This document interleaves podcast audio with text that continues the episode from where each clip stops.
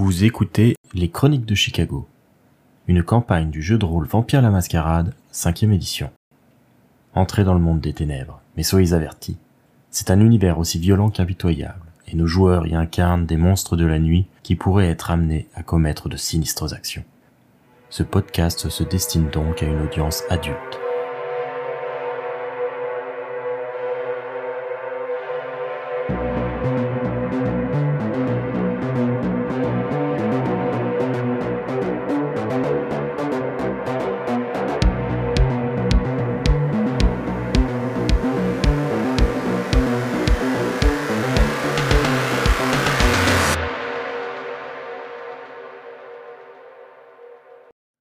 On débute une nouvelle nuit, on va introduire du coup la mécanique de la fin. À chaque nouvelle nuit, quand le vampire reprend ses esprits, il fait un jet d'exaltation, il lance un des 10.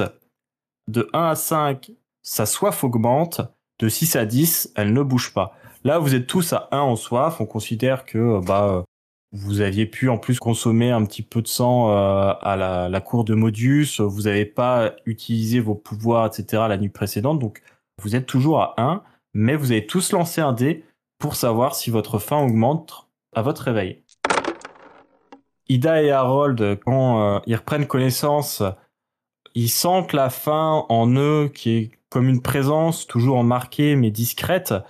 Ils sentent qu'ils ont besoin de sang, ils sentent qu'ils ont ce besoin de se nourrir, mais euh, il est diffus et c'est quelque chose qui peuvent facilement sortir de leur esprit s'ils se concentrent sur quelque chose.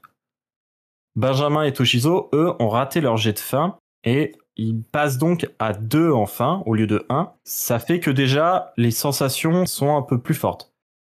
2 en soif, c'est pas encore euh, quelque chose d'insurmontable, mais à votre réveil, vous sentez déjà que le sang vous manque, que vous avez envie de vous nourrir.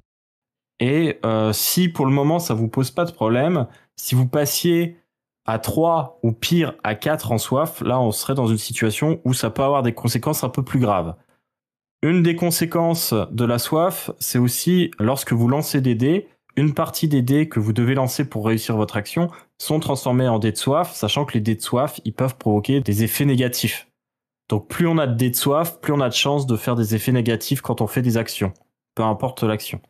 J'ai une question du coup. Ces effets négatifs se rajoutent à la victoire ou l'échec ou euh, ça réduit Oui, ça s'ajoute. Ça s'ajoute. Par exemple, si tu fais un échec bestial, c'est-à-dire que tu as raté une action, mais en plus un dé de soif fait 1, ta bête va avoir une influence sur ton comportement et euh, tu vas prendre ce qu'on appelle une compulsion ou alors ta soif va encore augmenter, par exemple. Mais si tu fais euh, une réussite critique et un des 10 se trouve être un dé de soif, là tu vas faire une réussite bestiale et cette fois tu réussis ton action mais elle cause des mauvaises conséquences parce que tu as réussi mais tu as réussi d'une manière inhumaine, une manière qui peut être choquante, qui peut être euh, un problème pour la mascarade.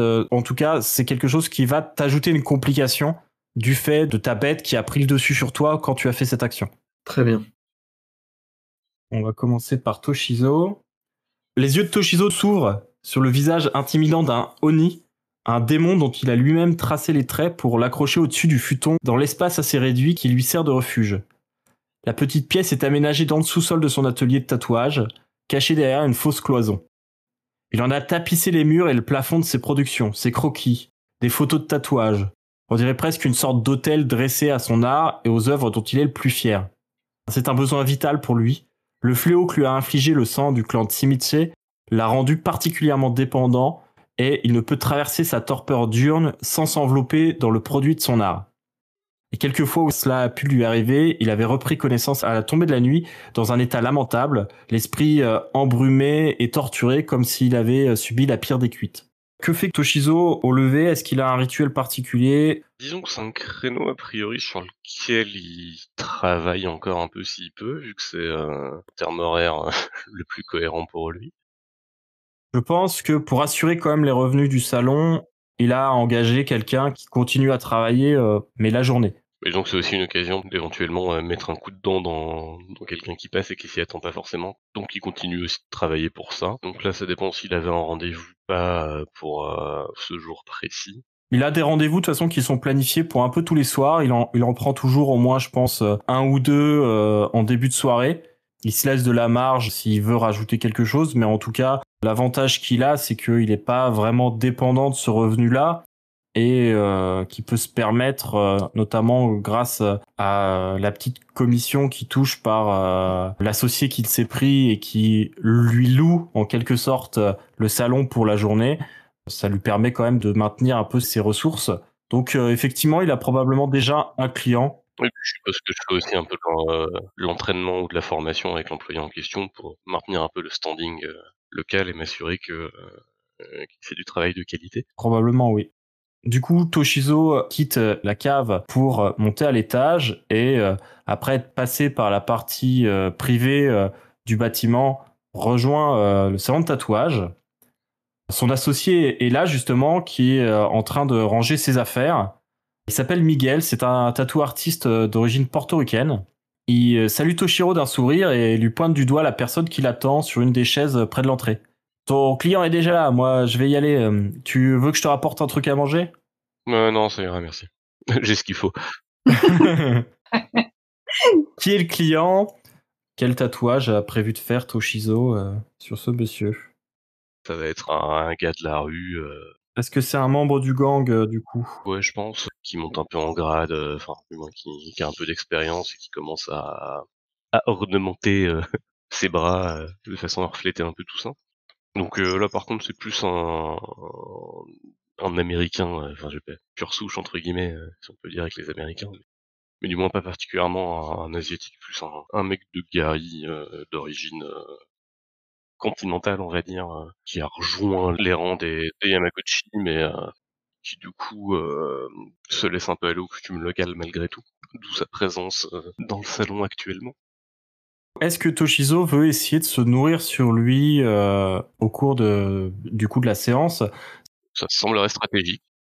Toshizo étant reine de la nuit, c'est ça? Ouais, c'est Sin Queen. Disons que ça, sonne bizarre, reine de la nuit, hein, soyons honnêtes. Ouais. c'est pas forcément l'image que ça me... En tout cas, le principe, c'est que Toshizo, pour obtenir son sang, il manipule un peu euh, les gens de son gang pour euh, les convaincre de se laisser faire, en quelque sorte. Ça peut peut-être faire partie de euh, la manière dont il introduit sa pratique de tatoueur. Peut-être que ça fait partie d'une des étapes euh, qui glisse comme ça et il laisse un peu la personne dans le doute. Ça peut être aussi une forme de chantage avec la personne lui expliquer que il va parler pour lui au chef, etc. Que s'il fait ce qu'il lui demande, il y, aura pas de souci. il poussera pour lui auprès de la hiérarchie, etc. Ça peut être différentes manières, en tout cas. Non, je, vois plutôt l'approche discrète que l'approche frontale du si tu fais ça pour moi, je te renverrai l'ascenseur.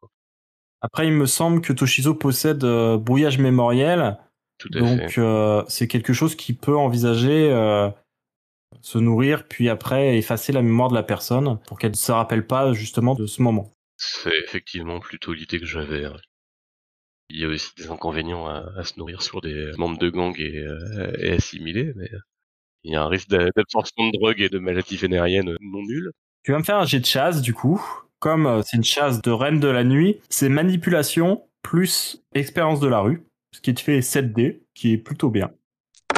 Oh mon dieu, j'ai fait des jets au-dessus de 1. Trois succès, il me semble que euh, t'as de la renommée, hein. Oui, j'ai un de renommée. La renommée, elle baisse ta difficulté de 1 et du coup ça passe parce que j'allais dire là euh, ce serait plutôt difficulté 4. Du coup avec ta renommée ça passe, tu as trois succès. Vas-y décris comment ça se passe un petit peu, comment s'y prend Toshizo? Bah, je suppose que je commence à m'installer, à faire un peu la conversation et à commencer à, rediscuter un peu, à reparler du motif avant de me mettre à l'œuvre et euh, un moment où il est un peu détendu. Alors pour le motif, lui il insiste pour que ça soit un dragon hein, parce que il a une vision assez caricaturale euh, de ce que sont les motifs japonais.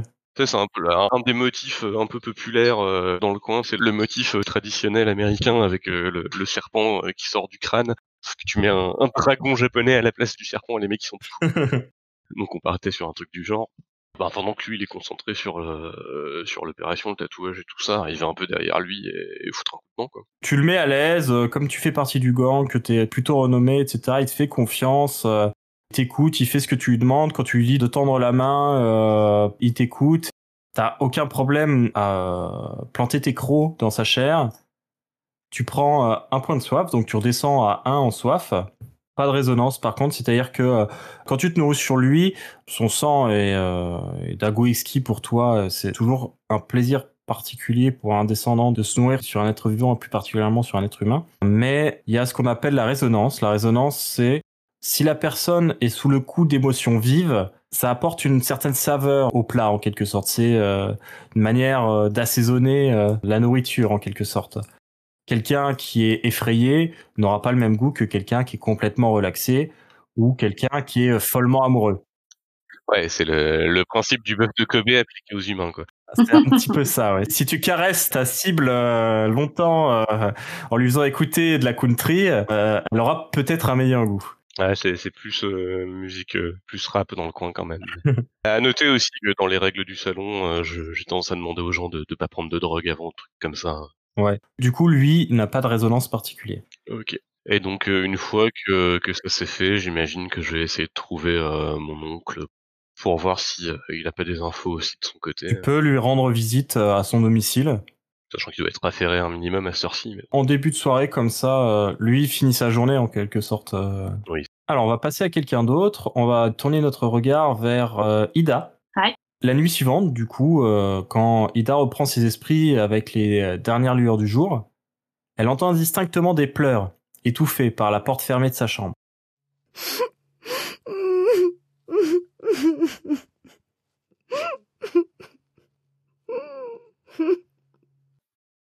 Alors, elle, euh, elle se lève et elle se dirige vers sa chambre en enfilant un, un déshabillé. Enfin, de- vers la porte de sa chambre, pardon. Euh, les rideaux sont fermés, euh, toujours euh, ces gros rideaux capiteux et, et en velours. Oui, qui double en plus des rideaux mécaniques. Oui, c'est ça. Et elle trouve la porte pour voir euh, qui pleure euh, derrière la porte. Maria, la nourrice et maintenant femme de chambre d'Ida, se trouve recroquevillée au sol, à côté de la porte. Mais euh, quand elle voit celle-ci s'ouvrir, elle, elle essuie rapidement d'un revers de la manche ses larmes et se relève en hâte. Maria, mais qu'est-ce que se passe-t-il? Excusez-moi, mademoiselle, ce derrière, ce derrière, ça, ça va passer. Non, mais je, je vous en prie, enfin, on se connaît. euh, qu- qu- Qu'est-ce qui se passe? Elle se raccroche au bras d'Ida, se penchant contre elle, l'air euh, un petit peu ébranlé quand même. C'est rien, c'est juste que euh, tout ce qui vous arrive, euh, c'est compliqué pour moi aussi. Je suis venu un petit peu, un petit peu trop tôt et quand je suis rentré dans, dans votre chambre, euh, je vous ai vu comme ça, allongé sur votre lit et euh, vous étiez morte, mademoiselle, et c'est tellement bizarre toute cette histoire. Vous, ne respiriez plus, vous, vous, n'étiez pas. Enfin, vous, n'étiez pas vivante et pourtant maintenant, je vous vois bien, vous êtes en face de moi, vous, vous, êtes là, vous, vous, vous, vous êtes, euh, vous êtes debout euh, à mes côtés, mais je ne comprends pas, je ne comprends pas ces histoires. Je, sais bien que vous avez essayé de me rassurer, de m'expliquer, mais euh, c'est beaucoup, euh, mademoiselle. Maria, je comprends tout à fait votre questionnement.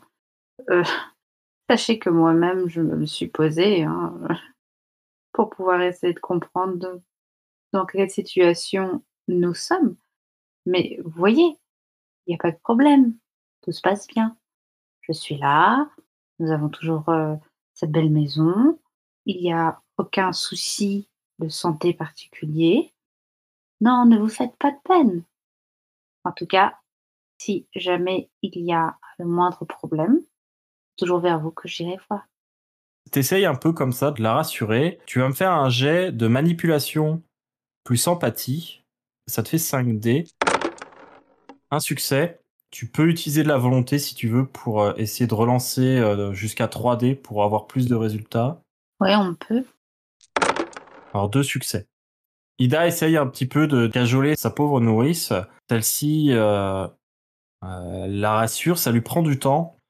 Heureusement qu'elle éprouve une grande affection et euh, une grande confiance envers elle. jamais il lui viendrait à l'esprit de faire ou dire quelque chose qui pourrait lui causer du tort. Malgré euh, l'inquiétude qui semble encore euh, assez marquée chez elle, elle ne dit, ne dit rien de plus et vous pouvez passer à la suite de votre routine nocturne. Donc après, j'imagine qu'Ida se prépare, etc. Oui. On va passer au suivant du coup. Harold, Harold ouvre les yeux sur le noir complet. Il sait où il est, il n'est pas inquiet, malgré l'exiguïté de l'endroit où il se trouve. Il rampe un peu pour retrouver l'emplacement exact de la sortie, puis ses mains naviguent sur les plaques au-dessus de lui jusqu'à trouver la bonne. Il pousse, et le voilà rapidement sorti du sol de son bureau. La lumière est éteinte, son ordinateur aussi. Il replace la plaque amovible pour rendre le passage à nouveau invisible. Le bâtiment est assez calme, mais on entend encore des voix un peu plus loin, quand il lui fera signe, James viendra faire son rapport sur la journée et prendra les consignes pour le lendemain. Tout le monde a l'habitude d'arriver à son poste le matin avec un message provenant euh, de Harold, avec euh, une liste de choses à faire, peut-être même euh, un morceau de programme sur lequel il a travaillé lui-même pendant la nuit.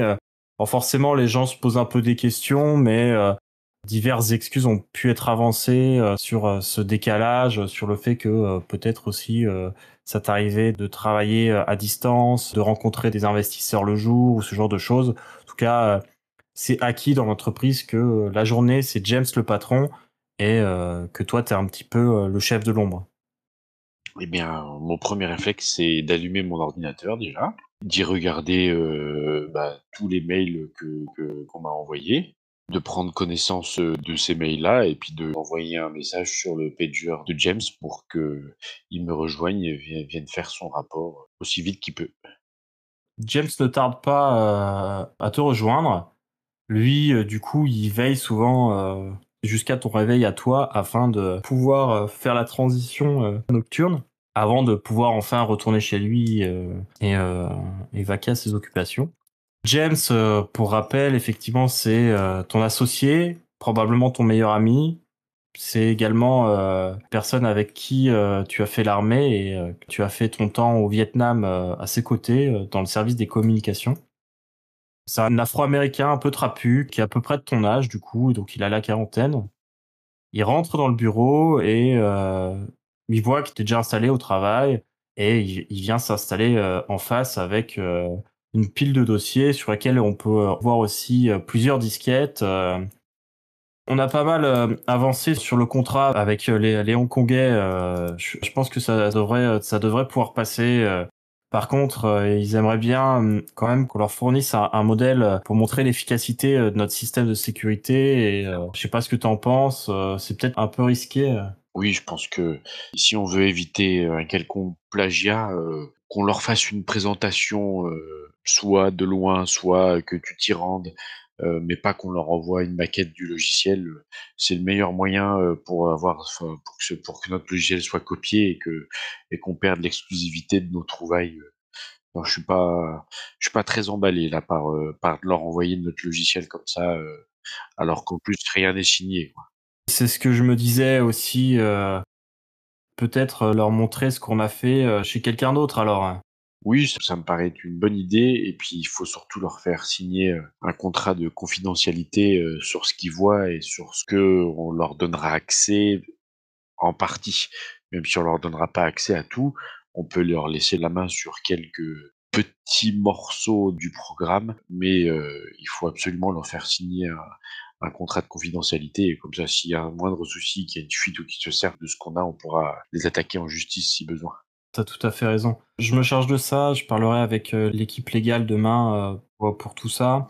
Sinon, on a, on a un client potentiel, euh, apparemment c'est quelqu'un d'une banque de Chicago, qui aimerait te rencontrer du coup pour parler de la situation. Apparemment c'est un dossier assez sensible.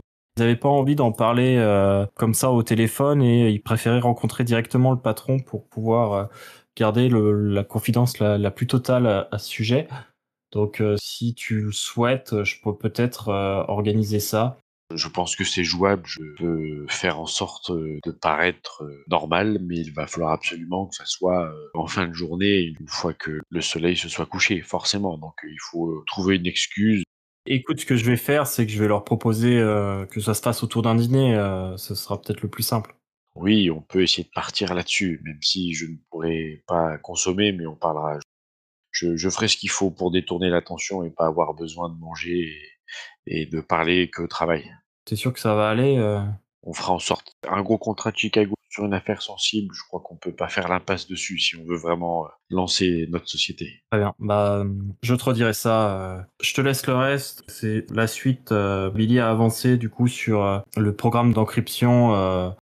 Je pense que tu voudras y jeter un œil. C'est sur la disquette là. Il te montre deux trois autres trucs que tu devras regarder avant du coup euh, de te saluer pour la nuit et euh, lui de, de retourner euh, à sa vie de mortel. Et ben je le remercie et puis je lui souhaite une bonne nuit et puis euh, comme euh, habituellement, il aura quelques mails demain matin parce que je vais jeter un coup d'œil sur ce que sur ce que Billy a fait et s'il y a des modifications à faire, je lui enverrai. Du coup, tu veux vérifier la qualité du travail qui a été fait? Oui, je veux jeter un coup d'œil quand même, oui. Alors tu vas me faire un jet d'intelligence plus informatique plus euh, sécurité, du coup ta spécialité. Normalement je crois que ça te fait 9 dés. Euh, deux succès c'est pas terrible par contre. Ah, je viens de me réveiller. Tu peux si tu veux utiliser un point de volonté pour relancer jusqu'à 3 dés. Sachant que les points de volonté vous en récupérez chaque début de nuit autant que vous avez dans votre meilleur attribut entre résolution et euh, sang-froid. En l'occurrence, toi tu récupères 3 points de volonté par nuit. Oui, bah oui, oui, je vais en, je vais en relancer un. Alors 4 succès, C'est mieux. tu étudies le le programme qui a été mis sur la disquette, tu arrives à, à déceler euh, quelques petits problèmes de mise en forme dans le codage, quelques petits trucs qui peuvent être euh, optimisés, t'en profites pour retoucher et euh, ça te prend pas très longtemps avant de pouvoir euh, rebasculer la disquette euh, dans une banette que tu vas poser sur le bureau de Billy justement. Le temps de gérer un peu euh, un peu toutes tes affaires en en mettant probablement un, peu de côté parce que tu, tu as prévu d'autres activités pour cette nuit. Au bout de 2-3 heures, tu es libre de, vaquer à, ta double vie. Est-ce que dans le, dossier de la banque de Chicago, il y a des noms qui apparaissent dans ce qu'il m'a laissé, James? Euh, alors du coup, il n'y a pas encore le dossier. C'est quelque chose qui est encore un peu en suspens justement parce qu'apparemment ils ont l'air de vouloir garder un peu l'anonymat euh, et euh, le secret sur cette histoire. Et tu te doutes que euh, s'il y a un dossier qui est signé, euh, il sera euh, il sera un peu top secret et euh, tant que euh, vous serez pas mis d'accord sur euh, le contrat, t'auras rien d'écrit de leur part, aucune preuve, rien qui puisse prouver que euh, ils t'ont contacté, etc. D'accord. Alors, on va passer à Benjamin. Où est-ce que Benjamin passe la nuit dans son théâtre? Comment il organise euh, son refuge pour être justement à l'abri euh, du soleil pendant le jour et qu'on ne puisse pas le trouver, etc. Qu'il soit pas en péril?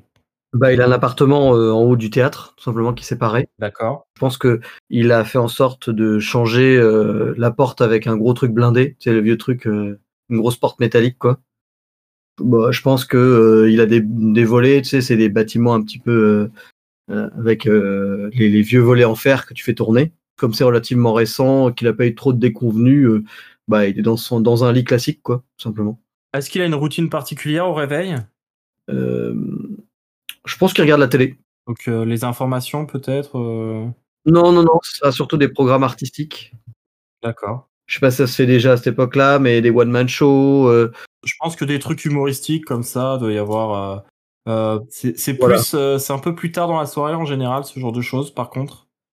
Ah, Il y a des magnétoscopes déjà, non, à cette époque? Oui, oui, oui, il y a des magnétoscopes, oui. euh. Donc, c'est- par contre, effectivement, s'il a des enregistrements, il, il peut les, il peut les regarder. oui.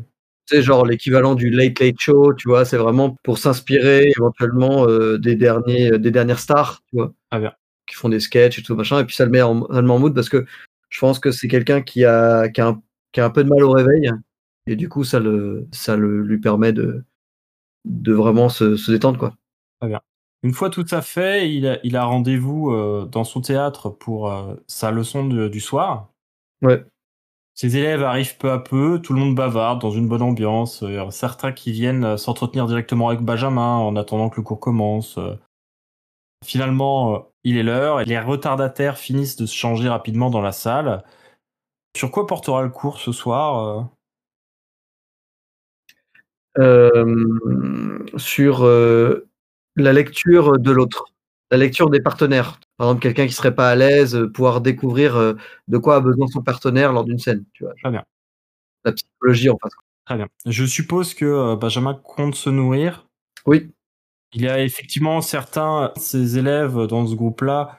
Il y en a une justement qui euh, qui fait partie de ce qu'on appelle son troupeau, c'est-à-dire que c'est quelqu'un à qui euh, il a déjà pu euh, parler assez euh, assez souvent et sur qui il a déjà pu se nourrir et qui lui fait suffisamment confiance pour qu'il puisse s'approcher et la mordre sans que elle cherche à, l'en empêcher et qui du coup pose pas un problème majeur pour pour se nourrir. oui. La tactique un peu classique de il la fait sentir spéciale. Il lui dit ah je vais t'apprendre deux trois trucs, etc. Ouais, vraiment le, prédateur qui se foule pas trop mais que ça marche parce qu'il est en disposition euh, extraordinaire. Avant qu'on en vienne à ça, parce que ça, je pense qu'il le fait euh, à la fin des cours, il lui dit de rester, euh, il l'apprend à part.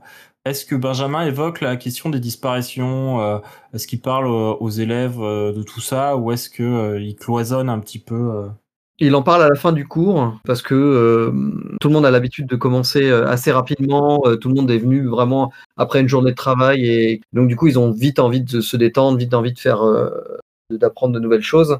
Et à la fin du cours, en fait, comme il a été le centre de l'attention pendant une à deux heures, ben ils sont beaucoup plus ouverts à lui que qu'au début où ils sont encore dans leur journée de travail.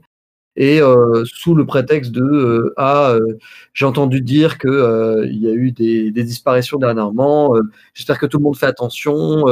J'espère que quelqu'un ne nous a pas suivis. Auquel cas, que vous pouvez faire, c'est éventuellement comment dire envoyer un pager, un message en pager pour dire que vous êtes rentré.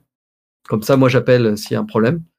Tu vois, vraiment, il se il, se met en, position de celui qui veille sur ses sur quoi. Tu vois. Ils acquiescent, euh, ils ont l'air euh, d'apprécier euh, le geste et l'attitude plutôt concernée de Benjamin. Mais il n'y a pas de réaction particulière, il n'y a personne qui s'exclame de quoi que ce soit. Par contre, alors que tout le monde est déjà en train de sortir, il y a une des élèves qui s'appelle Monique qui s'approche et qui dit je sais pas si c'est vraiment lié, mais oui, moi j'ai mon arrière-grand-mère qui a disparu, mais Oui, elle était en maison de soins, mais euh, elle avait Alzheimer en fait. Bon, moi, j'étais pas très proche d'elle, euh, mais c'est vrai que euh, dans ma famille, ça a en a un peu parlé ces derniers jours. Moi, je l'ai toujours connue un peu zinzin, donc forcément, c'est pas vraiment le genre de personne avec qui on peut tisser des liens. Mais ouais, ça, inquiète un peu tout le monde parce que du coup, elle était en maison de soins et apparemment, elle a réussi à, sortir sans que personne la remarque. Comme, euh, comme elle a plus toute sa tête, on ne sait pas trop ce qui a pu lui arriver après. Euh, On a essayé de chercher un petit peu euh, aux endroits où elle aurait pu se rendre, mais on n'a pas, on n'a pas eu de nouvelles. C'est quel établissement? C'est loin d'ici? C'est pour savoir si euh, le quartier euh, est sûr ou euh, si quelqu'un du cours habite dans un quartier non loin? C'est pas très loin, c'est pas loin du cimetière de Waldheim. C'est un petit cimetière euh, en sale état. Je trouve qu'il est sinistre cet endroit. Il y a deux églises qui sont presque face à face euh, là-bas aussi. euh, Euh, je crois qu'il y en a, c'est des, euh, des témoins de Jéhovah ou un truc comme ça. En tout cas, c'est dans ce coin-là, euh, sur Lincoln Street. En, en roleplay, du coup, ça me donne quoi comme info? C'est un quartier du centre de Gary. Le cimetière te dit rien de particulier. Je vais regarder dans la liste des élèves, hein, car j'ai leur adresse, euh, s'il y en a quelqu'un qui sont pas loin, qu'il faudrait faire attention. Vous pensez pas que c'est euh, simplement euh, une fuite du Alzheimer, qu'elle saurait pas où elle se trouve? Bah si, c'est pour ça que j'ai rien dit tout à l'heure. Je voulais pas non plus me plaindre devant tout le monde. Alors vous parliez de tout ça, mais voilà, comme vous aviez l'air concerné, je m'étais dit que vous voudriez peut-être le savoir, parce que forcément, moi, ça m'inquiète un peu aussi, et il est possible que que je puisse pas venir euh, les prochains jours euh, si euh, ils organisent des recherches. Mais je pourrais vous intégrer dans les autres cours pour que vous puissiez rattraper votre retard, Monique. Il n'y a aucun problème. Et je ne prendrai rien en plus euh, euh, au niveau des forfaits. Ah, c'est vraiment gentil. euh, merci Benjamin. Grâce à vous, bah, je pourrais éventuellement prévenir s'il y a des soucis. Je préfère prévenir trop que pas assez, je dois dire. Vous avez eu raison. Du coup, elle s'excuse encore bah, de t'avoir un peu accaparé. Et il reste plus qu'une personne. la personne du troupeau de Benjamin. Est-ce que, est-ce que tu peux nous en dire un peu plus sur elle? Est-ce que tu veux préciser des détails sur cette personne? Comment elle s'appelle? Qui elle est? Euh, je pense qu'elle s'appelle Sarah. C'est une jeune femme, euh, 20 ans, euh, qui a tout approuvé, qui euh, veut être exceptionnelle alors qu'en fait elle est plutôt classique, mais euh, sous couvert de euh, ah euh, j'ai noté euh, une petite facilité et un talent à découvrir la psychologie de l'autre. euh, je pense que euh, je peux je peux vous apprendre deux trois trucs de plus. Et puis voilà, enfin, tu vois.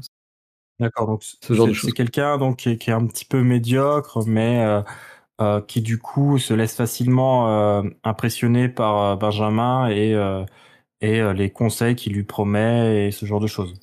Bah, elle veut être exceptionnelle, alors que Benjamin ne voit pas d'énormes talents en elle. Quoi. Voilà. Mais du coup, ça la rend peut-être plus manipulable. euh. C'est ça. Comment s'y prend Benjamin exactement euh? Et ben, euh, comment dire, il fait euh, plusieurs, plusieurs manières. Il lui explique des vrais conseils, tout d'abord. Ensuite, il lui met les conseils en perspective dans plusieurs rôles. Par exemple, un rôle où euh, les gens sont distants. Tu vois, il imite euh, quelqu'un derrière un bureau qui parle à une collègue. Ensuite, euh, il fait la même chose euh, quand elle doit jouer avec un personnage, avec un, homme qui doit jouer son amant, par exemple. Donc, du coup, il commence à lui prendre les mains.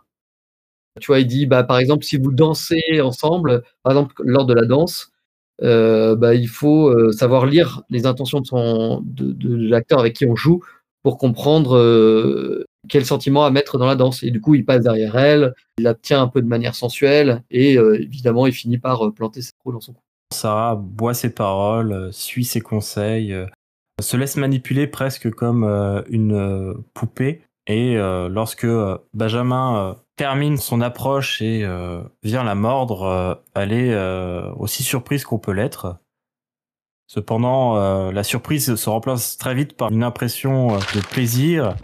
Et euh, alors qu'il euh, il la relâche après avoir pris seulement le sang qu'il lui fallait pour euh, retrouver une faim euh, qui soit euh, facile à gérer, elle a l'air un peu groggy et il l'accompagne avec quelques mots d'encouragement vers la sortie du théâtre.